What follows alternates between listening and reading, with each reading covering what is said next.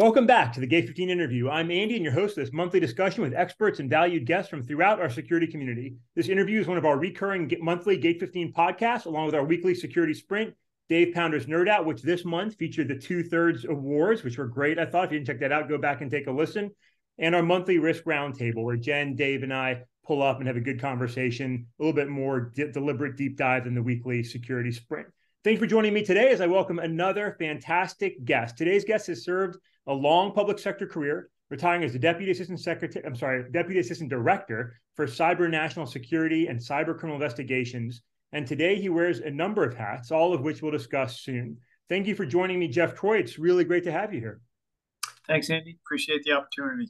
Yeah, thank you. Thank, thanks for a, a great career of service, to be honest. And thanks for you doing today in aviation. We'll talk about that uh, in what's to follow. I think you bring you know a lot of really great background. To be honest, as, as long as we've been in the same circles, I didn't appreciate your your FBI career and what a fantastic career it's been. So I'll ask a couple questions about that as we get going, if that's okay, and then we'll get into aviation and understanding the kind of business that you're doing. I think you bring some really great understanding that folks would love to hear from and learn about. So if it's okay, Jeff, uh, we'll start with your FBI career, right? So you served a great career. Thank you for that. You know, sincerely, thanks for serving our country. I think the FBI uh, you know, I, I, have certain grievances with the FBI from time to time, but I think they're really, especially today, you know, underappreciated, uh, often disrespected when there's a lot of really good public servants trying to protect our country, trying to defend our Constitution. Um, we might disagree about 702 and encryption, but you know, other than that, we're in pretty good, pretty good shape. So to start, would you recommend the FBI to young people that are looking at their career options? Is still a great place to go? Is still a great place to serve? Absolutely. Um, I would uh, highly recommend it to you know anyone who feels uh, that is the uh, their call. I mean, I, I, think no matter what you do in your life, um, you have to be passionate about it, and um, certainly. Uh, when you look at the FBI, it is a, an organization that hires lots of different kinds of people. Um, but one common trait amongst all of them is they're very passionate about what they do. So um, if you are really passionate about uh, what you do, whether you're an accountant, as I was when I initially started, or, or an attorney, or someone that's uh, into cybersecurity, um, there is uh, an incredible um, uh, return, I guess, for the commitment that you make to the FBI. You know, the um, satisfaction that you get from from your job and uh, the contributions that you can make to the safety and security and continued freedoms in our country is pretty pretty amazing. I, I 100% agree with that. I think all public service sort of brings some of that unparalleled reward, right? There's nothing quite like serving your country, I don't think. And all these sheriffs, I, have mentioned this on a couple of other podcasts in the past, but I have a former linguist when I was in Afghanistan. Rashid was just a great guy. He worked very close with our State Department rep and uh, put up with me and a lot of my BS more than he should have. And uh, you know, long story short, he eventually got himself over to the United States, and today is an FBI agent, and he's been involved in at least one terrorism case I'm aware of, and doing great things now for his adopted home country. And I absolutely love that story, and I, I appreciate him, and I think it's an awesome example of the many paths that can lead to serving in the FBI and other parts of our government. And you know, while, while some people might look at it otherwise, the reality is all people who want to serve and contribute are welcome, and I think that's as true today as it ever has been. Absolutely, and thank you for your service as well. Oh, thanks, thanks. I appreciate it. It's uh, no, nothing compared to the career you had. Trust me on that. But so let's talk a little bit. So how, how did how did you get started with the FBI, and then when you shared you know, as, an, as an, an accounting guy, right? How did you end up so involved in the world of cybersecurity? Yeah. So um, as I was graduating from college with uh, an accounting degree, I was trying to figure out a great way to use it in a way that I would I'd be passionate uh, about it. And uh, uniquely, I worked uh, at an alternative uh, prison facility for boys during college. So I had this interaction with the criminal side of the world uh, in my job, and then I was academically, you know, focused on the accounting stuff. Uh, that led me to think about the FBI as an option, and I went and met with an FBI agent.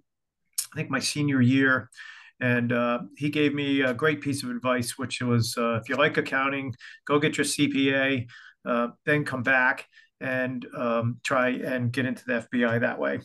What was that boys camp you were serving in? Was that was that a deliberate decision because you're in law enforcement, or was it you know something that you got a job offer and you found a job and you took it? It was kind of a uh, uh, an opportunity uh, that came up as I was coming out of high school. I went to a uh, parochial high school, and the uh, Christian brothers that, that taught there also ran this facility, and so uh, they had the option there for me to work there, and it worked out quite well, actually. Yeah, I, I, I, I didn't interrupt you. I think it's always so amazing how things we stumble into, things we never planned for, take us down these paths that we didn't necessarily plan for. You know, for you to go through this you know this path and, and then to find yourself in the FBI and then serve for many years. I just think I, am always sort of amazed at the way these things work out. And uh, it, it's uh, it, it's interesting. As a person of faith, I, I, think of it one way, but others think of it another way. But I always appreciate it. Anyway, I didn't interrupt you, so please continue the FBI story. No, no, I, I, I, know exactly what you're talking about. So thanks. um, so anyway, um, it was interesting to learn that um, the biggest group of job occupations hired by the FBI's attorneys. The second biggest group at the time I was hired was accountants, and I didn't, I wasn't aware of that when I had initially gone to meet with them. Uh, but it makes a lot of sense, right? So uh, whether you do in terrorism or bank robbery, corruption, whatever it is, there's money tied to every single crime. And so um, at the time that I was applying, there was a lot of uh, bank um, fraud going on, uh, big, big frauds. And there was a real need for more accountants in the Bureau, and they were really looking for certified public accountants. Obviously, that helps a lot um, in the investigations. So uh, the timing was right that I had a skill that they were looking for, and it worked out well. And then um, I was initially uh, uh, assigned to a field office. I was put on the financial crime squad. I was doing that for uh, several years.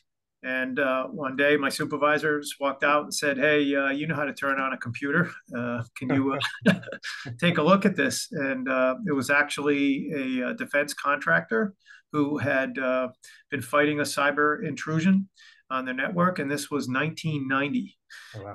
before the word internet was invented. And. I went and met with them and learned about Telnet and how they were connected and Unfortunately, the only way they could stop the attacker at that time uh, was to pull the hard drive out of the computer. Uh, they really didn't know uh, how the person was getting in or what. Um, so we set up a, uh, uh, a system where when they saw the person come into the network, uh, they would beep me, and I would I would call them back, and they would give me the network user address from which the person came onto their network. And I had on my desk at that time at work uh, a very thin uh, uh, phone book of all the network user addre- addresses on the planet. so I could look it up. I could see where it was. Most times it was a university. Uh, I would send a teletype to the U.S. embassy in the country where that university was, and the FBI agent at that embassy would go over to that university, get me the connected network user address, send it back by teletype. It was just so slow. It was yeah. uh, it was crazy. Yeah. But I was able to build up where the attacker came from, which was Australia. Um, worked with the Australian Federal Police. Uh, was their first ever wiretap of a computer. Wow. And um, uh, caught the person that was doing it, and that's uh, how I got got into it. That's that, that's awesome. That's a great story. Do you do you by any chance know Gary Warner? Uh, no. no. Uh, we'll, we'll have to we'll have to maybe connect you guys. Gary is a uh, he's got some similarly amazing old school stories, and he's done a lot of good work with the FBI. Still works closely with the, with the InfraGard. He's down at the University of Alabama, Birmingham now, teaching young analysts how to become great uh, cyber sleuths. just a fantastic guy. Uh, he's on this podcast as well. So I'll share this interview with Gary, and maybe we'll do an introduction at some point. You guys might uh enjoy telling stories and getting to know each other. He's a great, a great resource. but um, well, that, that, that's awesome. That's a great way to get started. And obviously, you, you continue down the path we talked about earlier, and coming to a point of you know a very high senior position at the FBI on their cyber crimes. And um, you know, just thank you for that. It's obviously a great background. I'd love to just sort of dive into your favorite stories about all of that. And maybe another time you'll be back and we can really talk sort of uh, Jeff's favorite FBI crime stories. But you know that that path that you went down as you got to that point in the road where you started looking at retirement led you to some transitions and some really fantastic opportunities, I think, to contribute now in a in a different way. So if it's okay, we'll we'll look at sort of where you have gone to in the years. So you after service at the FBI, you went to work at GE and then got involved in a couple of, of the ISAC communities, uh, where today you're at Aviation ISAC. And We'll talk more about that. But can you talk about, about that transition, how you went from being a public sector partner to working in the private sector side. I've got a couple of colleagues right now at the FBI that are facing imminent transition. I've got a few that are, you know, a few years out to think about it. And I know a lot of folks listening, you know, are, are, are on the public sector side and probably every now and again thinking about the, the green pastures on the other side that they think they see. What are your thoughts, Jeff, on sort of that transition and how it went for you and maybe what went well or what was challenging for you? So um, the transition uh, was uh, very interesting. Um, probably uh, one of the things that I found the most interesting uh, going out uh, initially was I didn't have to wear a tie. That was really cool. So, but um, uh, but you know, like the hours uh, and the ability to do work at home. Like in the private sector, um, it seemed more of like a, a, regular job, as where in the FBI, it literally was like my life, right? So um, there were many times uh, something would happen, uh, for example, a kidnapping, right? And I would call home to my wife and be like, I- am not sure when I'm going to be home. Yeah. You know, 9 11 hit, you know, I wasn't home for a long time. Yeah. Um, so, um, uh, I, I felt it was it was uh, uh, an easy adoption in terms of the work hours, right? Uh, that that was pretty easy to move toward.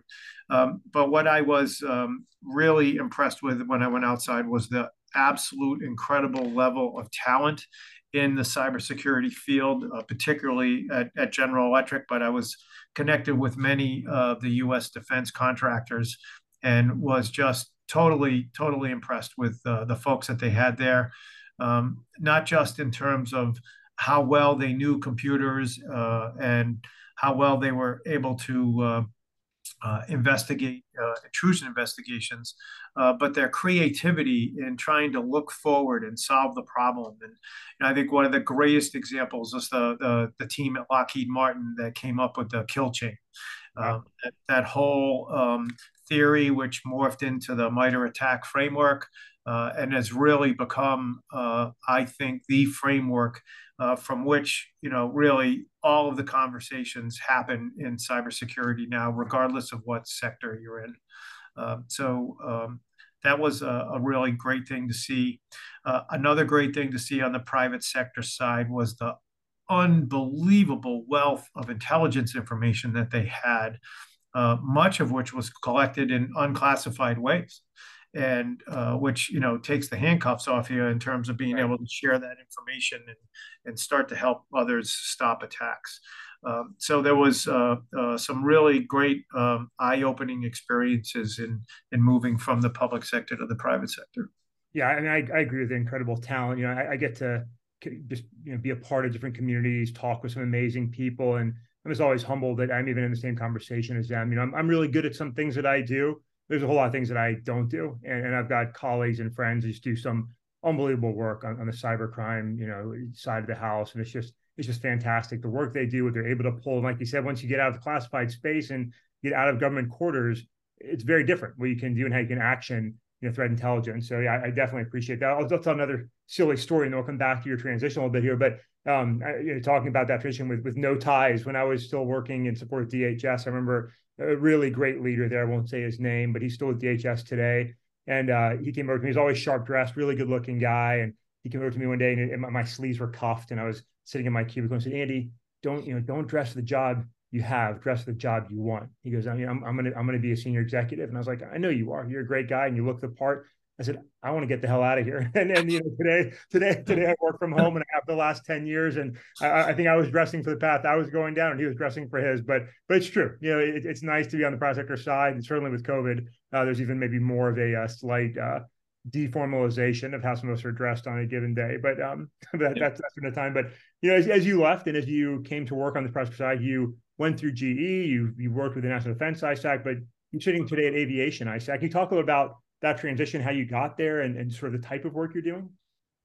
Yeah. So uh, when I got out, you know, GE being a defense contractor as well as a, a commercial um, aviation player, um, I was uh, very involved in um, GE's uh, work with the government in um, sharing cybersecurity information and uh, essentially um, working with a very small community of defense contractors and the government in trying to, uh, you know, crowdsource our uh, information and skill sets in order to be able to, um, you know, fight these attacks. So uh, it was a uh, a great experience. Uh, we had a small community which morphed into what's now known as the National Defense ISAC, and uh, probably about five years after I was in the aviation ISAC. Um, got wind of the fact that uh, some companies wanted to put together an, an aviation ISAC as well. So uh, we were uh, part of the initial founding members that put together the aviation ISAC. I was on the sidelines helping that group get stood up, particularly in setting up their first information sharing platform and just kind of understanding the rhythm of, of how this uh, private sector information exchange works. Then a couple years after they got off the ground, uh, the executive director of the aviation ISAC uh, was hired away to uh, open up another ISAC. And I'm, I'm, a big fan of her. She's a great leader. But, but yeah, yeah, Faye, she's she's awesome. Uh, she's now over at the, the Auto ISAC. So um, so she had uh, uh, recommended my name, and I was. Uh, brought on board to be the executive director and did that uh, concurrently while working at GE for about five years, and then uh, left GE and now just full time over at the Aviation ISAC. That's awesome. I mean, yeah, I mean, you, you followed a great leader, and I didn't actually know that you were part of that original stand-up effort. I mean, we get some companies like GE and other national defense contractors. There, there's so much presence across so many sectors. They don't always realize, you know, where people are working. I'm glad you got to be a part of that. And it's great you guys to come over and and take over the leadership role there. So let's talk a little bit about, you know, what you're doing there, right? Information sharing, uh, threats, and things of that nature. Let, us start with information sharing. So, you know, there's a lot that you've learned, I think, over the years from both the public side and in what you do today as you know, you know, our team at team, we're very active in the ISAC, ISAC community, and we work hard to help foster and mature information sharing communities, both formal, you know, communities like ISACs and, and also informal ones, just networks of good guys trying to do good things to, to beat the bad guys, right? Right. Um, what do you see as the key success factors to making an information sharing community work? Because it's not as easy as people think it is. So, what, what's helped aviation be successful? Uh, the most important thing, without a doubt, that's helped us be successful is um, we have stayed true to our core values. Um, so we put together a, uh, a set of core values um, that really uh, drive the way our community engages with each other. And that has been, uh, without a doubt, uh, the key to our success. Um, our core values uh, are that number one, we're a trusted community. Um, the second is we're, we're focused on knowledge development. Uh, the third is we're a nonprofit, so stewardship is really important. That's our third core value. And then the fourth core value is, is that even as a trusted, tight community that's that's doing um, information sharing, we have to have partnerships outside of our core group.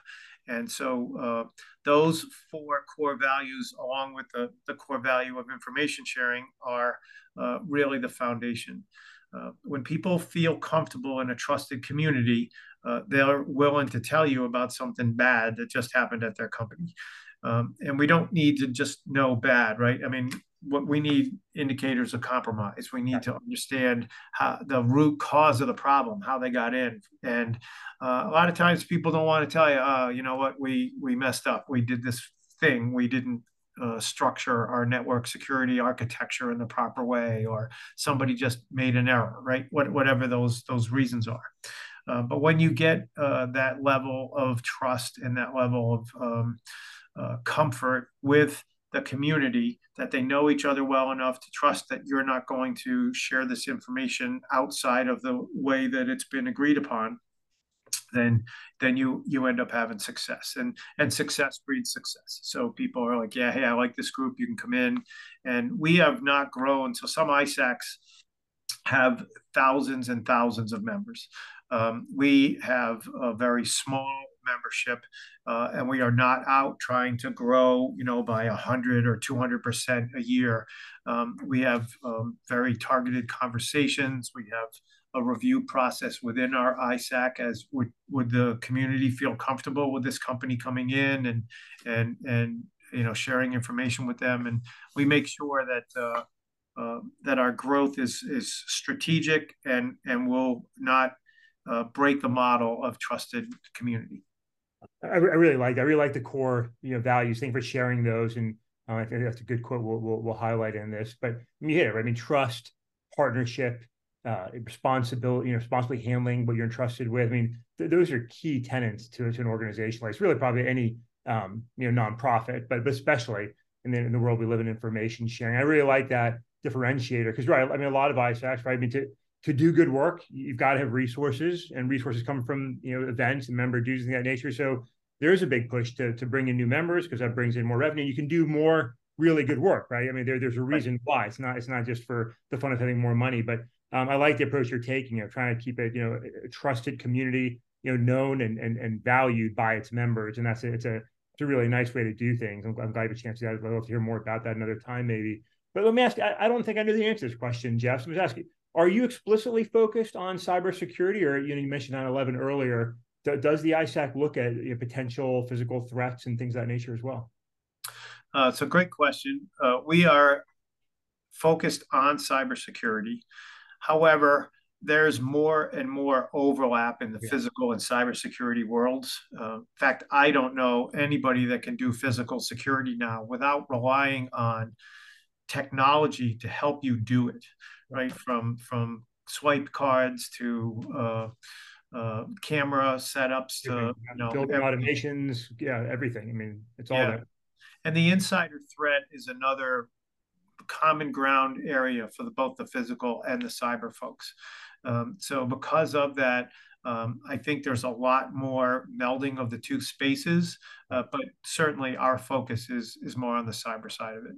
Yeah, that, that makes sense. We you know we after WannaCry, um, my team looked around and we were like, what do, what do we call you know an attack that starts in one domain and has this sort of crossover effect, right? Where it can be a, you know cyber to physical or physical to cyber and we really know you know what to do with that. And, and we, we end up using the term blended threats. We talk about blended threats now for I think six years or so. Turns out there's a, an older use for that term as well, but we, I, we ignored that and just moved forward anyway. But I think that's right. I mean, everything is blended today, right? You, what they call convergence, blended threats. Like it, it's very hard to do anything without something being connected to the internet, right? It's just yeah. the reality that we live in. So I, I appreciate that. You know, there, those domains are increasingly intertwined, and that's the future we're going to be living in, where you know, we're going to have AI and augmentation and, and just all sorts of interesting challenges to work with. So I appreciate that. Thank you for sharing about the information sharing side. Another key aspect of an ISAC is is understanding the threat environment and working with your members on threats and risks. You know, we we, we say in our tagline, you know, understand the threats,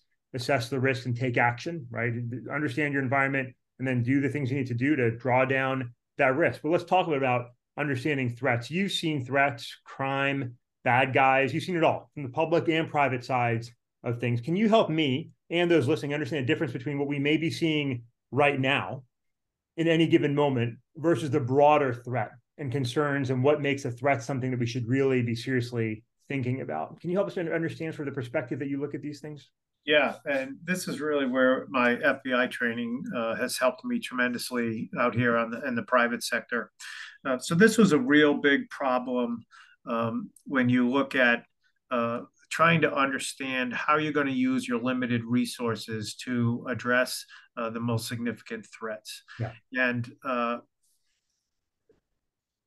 in in my career uh, in the FBI, uh, one of the things that would happen annually, uh, no matter where I was at, uh, was you would do uh, what essentially was a, a, risk survey, and you would try and understand where the, the risk is in uh, your field office or the division that, that you're working in. And early on in my career, you could see that folks essentially would look at like the caseload and they would say, well, this is kind of what we have. You know, this is this is what we're we're worried about. And the conversation really changed. And after 9-11, it significantly changed um, to where um, you're not worried um, just about um, what is going on, but you're worried about what could go on. You know, um, so you could live in a town that's never had a bank robbery, right? Um, but if you're seeing a trend where a bank robbery gang is moving down the coast and your area is the the next place they most likely will come, um, then your concern over a bank robbery should be really high, as opposed to, hey, we've never seen one, so we don't have to ever worry about it, right? right. Right? So you, so you're looking at information that's outside of just your typical focus area because it's a trend that could be could be moving into your space. And I think in the cyber world, you know, we can take uh, um, the thoughts of uh, hacktivism here as a, uh, a perfect example. Uh, so years ago, uh, when we will look at the threats, we will look at nation state threats. We'd look at uh, financially motivated threat actors or fraud actor type things. And we will look, look at hacktivists. And you would see hacktivists as um, probably the lowest concern with respect to a threat because they uh, essentially were doing things to uh, highlight their cause. So they might do, you know, a web a website defacement, for example. That might might be something you would you would see by a hacktivist. Uh, but today, um, the term hacktivist has significantly changed, and the, the focus on it has changed because we're seeing um, activists who are taking sides in geopolitical conflicts, right? So you have some activist groups that are out there saying, we're attacking you because we think Russia is doing the right thing in the, the war with Ukraine. So that's, you know, um, and that those groups uh, have access to more sophisticated cyber attack techniques uh, that could have a, a disruption um, on any sector's uh, ability to operate. And the world has changed also in terms of uh, the way ransomware works, right? So you just have a gang that will go out and do it. Now there are um, specialists who can get you access into a company, you know, initial access brokers. Right. And then you have someone else who has a, a ransomware family that you can rent access to use that. Uh, you have mules out there willing to you know do the money collections and, and other things along those lines. So uh, it's become very sophisticated and for uh, someone who has got some financial means to be able to buy uh, from the hacker supermarket some of these uh, different things um, you can all of a sudden have a lot more impact than you may have had had years ago. So so now when you look at the threat picture you know you have to take a look at this this new market this new world that has been created um, you have to watch uh, vulnerabilities much more closely today than you've uh, had to watch in the past because uh, the ability to convert um, a vulnerability into an exploitable vulnerability where someone has uh, already started to go after that vulnerability as the initial attack vector uh, on a network um, that that has uh, that time just continues to shrink and shrink and shrink yeah. And so so now, you know, uh, you're, you're looking at uh, most significant vulnerabilities being closed in 24 to 48 hours, where maybe, you know, as a, a network uh, administrator, you might have had a week or a month to be able to close something like that up. You, you don't have the luxury of those uh, timeframes anymore. You've you've really got to address that. So um, those are all things that have to go into your threat equation. You know, um, who is it? Uh, what's their motivation, what's their capability, what's their likelihood, and then these trends. Uh, how are these trends impacting how um, you may have to uh, mix up your priorities, you know, rearrange your priorities uh, in terms of what is the most important thing you need to do right now in order to address the biggest risk that you have facing. Man, I love all of that. You packed so much into that, Jeff. There's so much to, to dig into. We can't dig into all of it. I'll, I'll just kind of thinking about a couple things. One, I mean, I think you're absolutely right. Looking at ransomware today, just like organized retail crime on the physical side, it's not just you know somebody walking into the store and, and ripping things off. Sometimes it is, and sometimes somebody that you know paid a little bit of money and it's becoming increasingly inexpensive and got a hold of some ransomware and, and you know and, and and they're they're committing a crime. But oftentimes it's a much more complex environment with specialists like you talked about. There's a hierarchy. There's there's a very deliberate system. It, it's a challenge, and that's why we're seeing more resources from our government partners putting behind uh, you know, going after these things. It's very interesting. But you talk about reducing risk, and it is a challenge, right? All, all, organizations are resource tight, right? Nobody's got a lot of money for security. You can only do so many things. You identify all those risks. You can't you can't do everything you want to do and make risk zero, right? So we do a lot of exercises, and I tell people, you know, it's always ransomware and active shooter. Those are the two things that everybody wants to do the most of because those are the most in your face and consequential threats to organizations see, although there's other significant threats, business email compromise and a host of others, swatting as we're seeing taking place all over the country right now. But when you do those exercises, you know, I think what we try and encourage people to think about is let's get as much as we can out of it, right? Let's not just so explicitly look at one dimension, but what else can we gain to more broadly help reduce our risk and increase our preparedness and resilience while we focus on ransomware or active shooter or BEC or whatever it might be. Like you really want to get the most bang for your buck. And, and that's, I think, something that, you know, as, as an exercise specialist, as our team has a lot of exercise specialists, that, that's something we really want to try and emphasize folks to do, right? Get the most eye you can out of those one, two, three, four exercises you get to do in a given year. So you can really increase your preparedness and resilience. Yep. Well said. Yeah, well, I appreciate that. Thanks. Again, there's there's a lot in what you said. I, I would I'm going to listen to this podcast. You should listen to these a couple of times to be honest, try and soak in uh, the full conversation. And I'd encourage folks to go back and at least listen to the segment that you just shared. I think you really packed a lot in there that's that's really useful to think about and consider. And you know, on your point on patching, I shared a story a number of times. I think it's a good one. Still, I was working with an organization, with a group of organizations. I won't say who or what type, but there was a, a good portion of the year where they, at the time, this was now, you know, probably eight, seven, eight years ago, where they just wouldn't patch because the potential consequence of that going badly was just much more of an impact than the potential risk of their exposure. Over the years, that calculation has changed, right? They, they can't stay unpatched and, critical vulnerabilities you know, for a, a long period of time. I think for all organizations, that's something you've got to constantly revisit, right? What's your patching process? What's your cycle? How do you address, you know, out of band updates, your, your critical vulnerabilities, of CISA, you know, add to the known exploited vulnerabilities catalog, you know, at least on a weekly basis, it seems, you know, t- today Ivanti having a significant issue. Like, how do you go in and take care of these things to reduce risk before, as you said, you know, that flash to bang time, that exploit comes along and now you're compromised. And we've seen that happen so many times the last few years.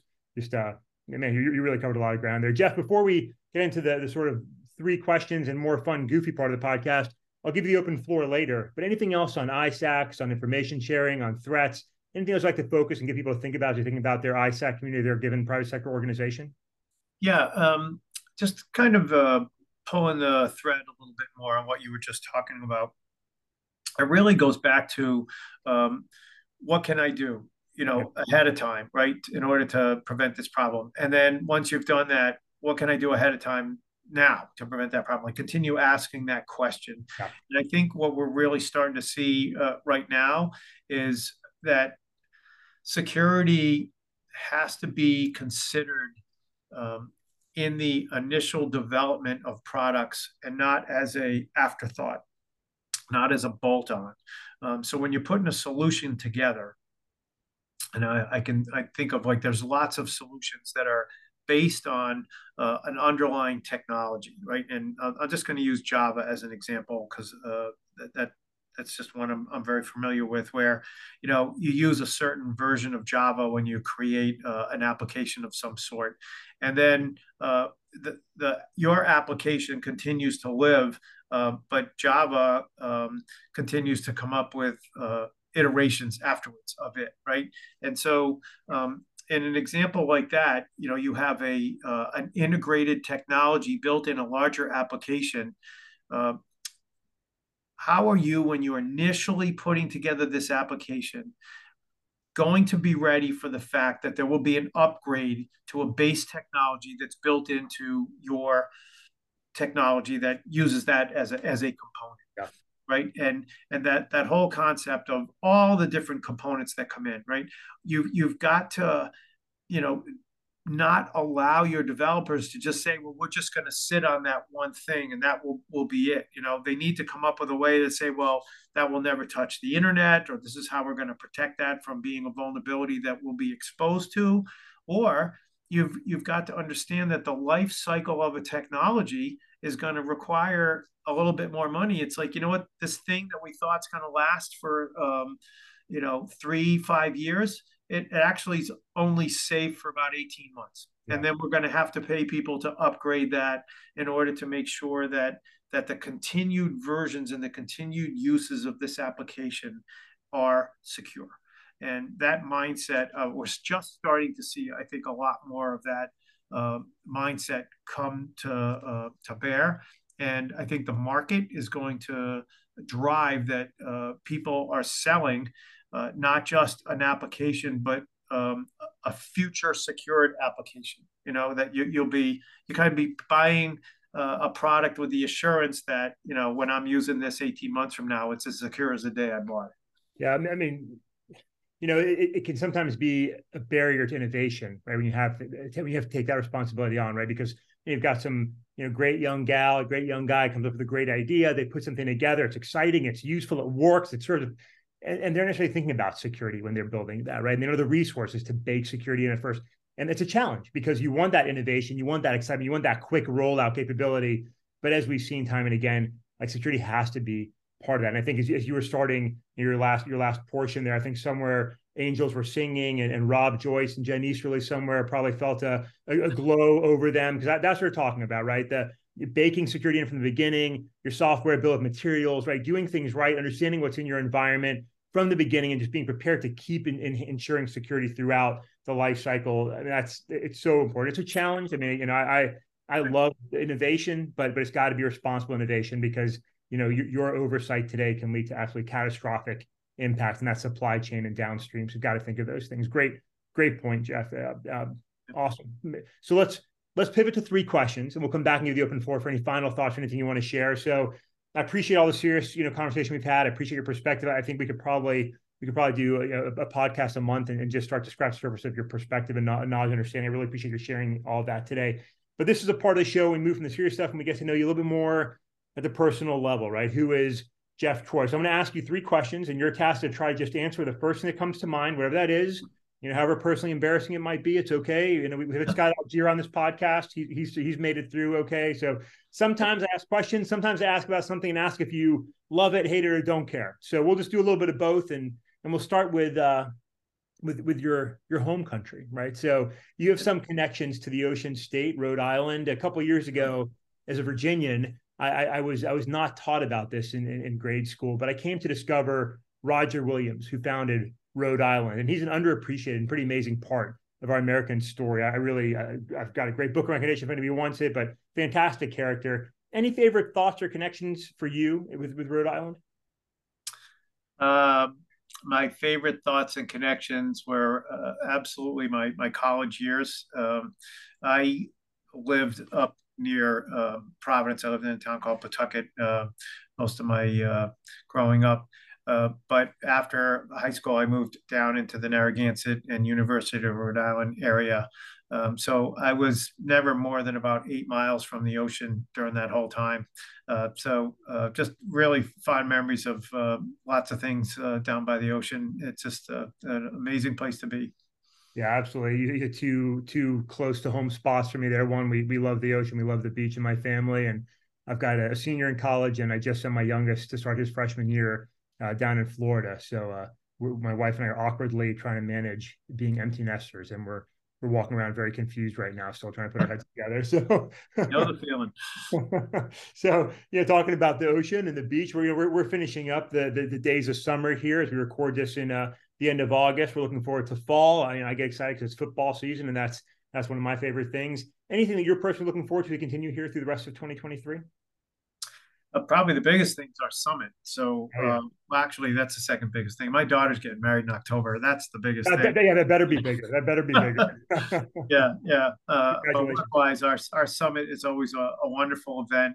Uh, a big part of trusted community is actually bringing people together physically to spend time together.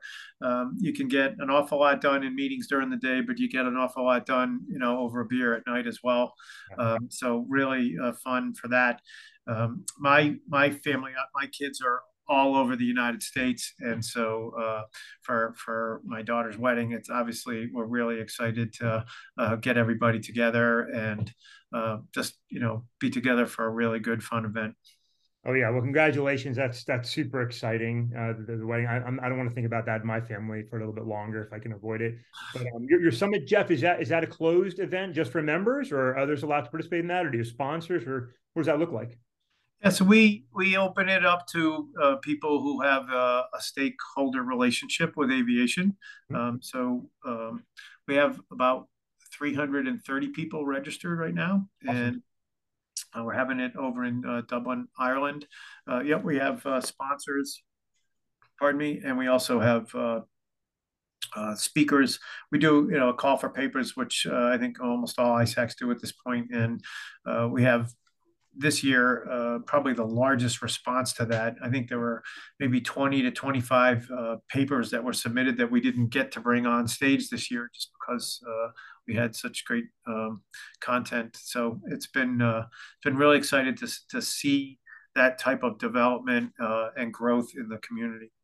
That that's super exciting. We'll share the link to the summit so folks can just see what you guys are up to. And I wish you well in Ireland. I've got some family members that really enjoy that part of the world, and uh, I think uh, some of my G15 teammates are going to be asking me why aren't we uh, more involved in that. So don't ask, team. Don't ask. But but but that's uh, that's great. Good luck to you on both the, the wedding and the summit. So all right, last one, last one. We'll actually skip the love it, hate it, don't care portion. I'm going to ask this last question. If you were assigned the mission to establish a colony on one of these places, which one you, would you pick and why? So colony on the moon, colony on Mars, colony somewhere deep in the dark of the ocean. Where would you go, Jeff? Oh, wow. Um, deep and dark of the ocean. Um, the colony on Moon and and the Mars. The biggest thing after uh, watching uh, uh, the Martian movie and kind of watching what's going on, it's just the length of time it takes to get there and back. Uh, yeah. Just insane. Uh, at least if you're bottom of the ocean, uh, you you got a decent chance of getting back. Also, when it comes to undiscovered worlds and lots of things to learn. There's probably more at the bottom of the ocean than there is on on Mars or the Moon, right? There's just, I mean, we know there's life down there and a lot of really cool things. Same life too, like things we don't even understand. Yeah. Yeah, yeah. So uh, yeah, definitely be up for that, and you know, a lobster or two wouldn't hurt. So yeah, yeah, I, I, I agree. I think the ocean is absolutely incredible. There's just so much mystery down there, and, and so much probably to learn and understand about our own environment and you know the world around us by really understanding the ocean. You know, moon rocks are cool, but I think there's a lot more to be gleaned of understanding our our, our, uh, our depths in our ocean. So great answer. Thank you for tolerating my silly questions. Good to to know a bit more about you you're up to. So thanks for playing three questions with me. Um, so open floor, Jeff. Before we wrap up, anything else you want to throw out there, share about the ISAC, about yourself, good tips for you know security professionals, anything you'd like to share?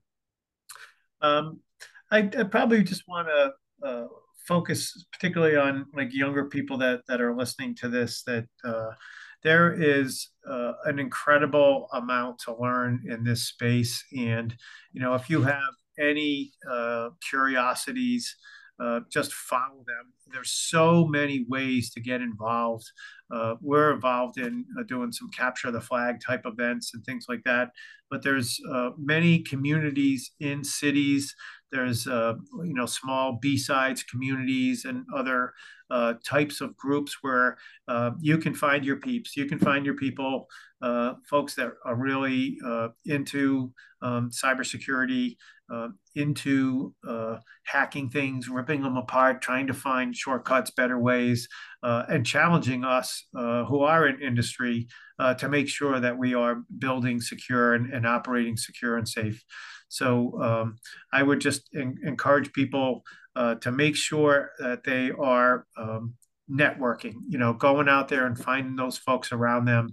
And we are just an evolution of that process.